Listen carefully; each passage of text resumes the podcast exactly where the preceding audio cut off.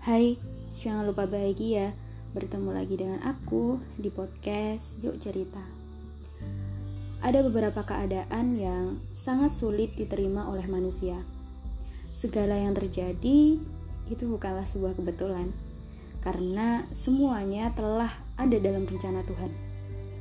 Setelah beberapa patah, jatuh, sakit yang kita dapatkan dalam hidup, terkadang tanpa sadar kita sedang diberikan pengertian mana orang yang baik dan mana orang yang akan berpeluang menyakiti kita suatu saat nanti. Ingatlah, bahwasanya semua orang mempunyai peluang untuk menyakiti kita. Tidak ada salahnya jika kita mengatakan semua orang itu jahat dan akan baik pada waktunya. Yang jelas, waktu yang menurutnya tepat. Sejahat apa pun dan semenyakiti apa pun orang lain terhadap kita, usahakan jangan lakukan itu pada orang lain. Selalulah berusaha baik dalam setiap keadaan, karena kita tidak akan pernah sendirian.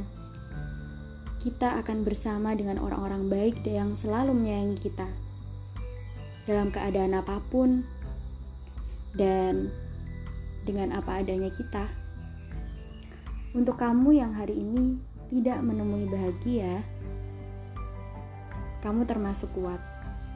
Karena banyak di luar sana yang mungkin lebih memilih untuk menutup rapat lembaran hidupnya dan menganggap bahwasanya hidup terlalu lelah untuk dilewati. Dan kamu termasuk hebat. Kamu tetap kuat dan masih diberi kesempatan untuk mendengarkan podcast ini. Misi kita pada hari ini adalah bahagiakanlah diri kita dengan cara terbaik. Hargai setiap perjuangan yang telah kita lewati. Walau sering terjatuh, ingatlah bahwasanya setiap luka dan sakit akan sembuh pada waktunya. Manfaatkan waktu kita untuk orang-orang yang benar-benar menyayangi kita. Ingat ya, yang benar-benar menyayangi kita. Berjuanglah untuk hidup kita dan bantu diri kita untuk berproses menuju bahagia. Jangan menyerah. Jangan lupa sertakan senyuman dalam setiap hembusan nafas. Ingatlah, ingat satu hal.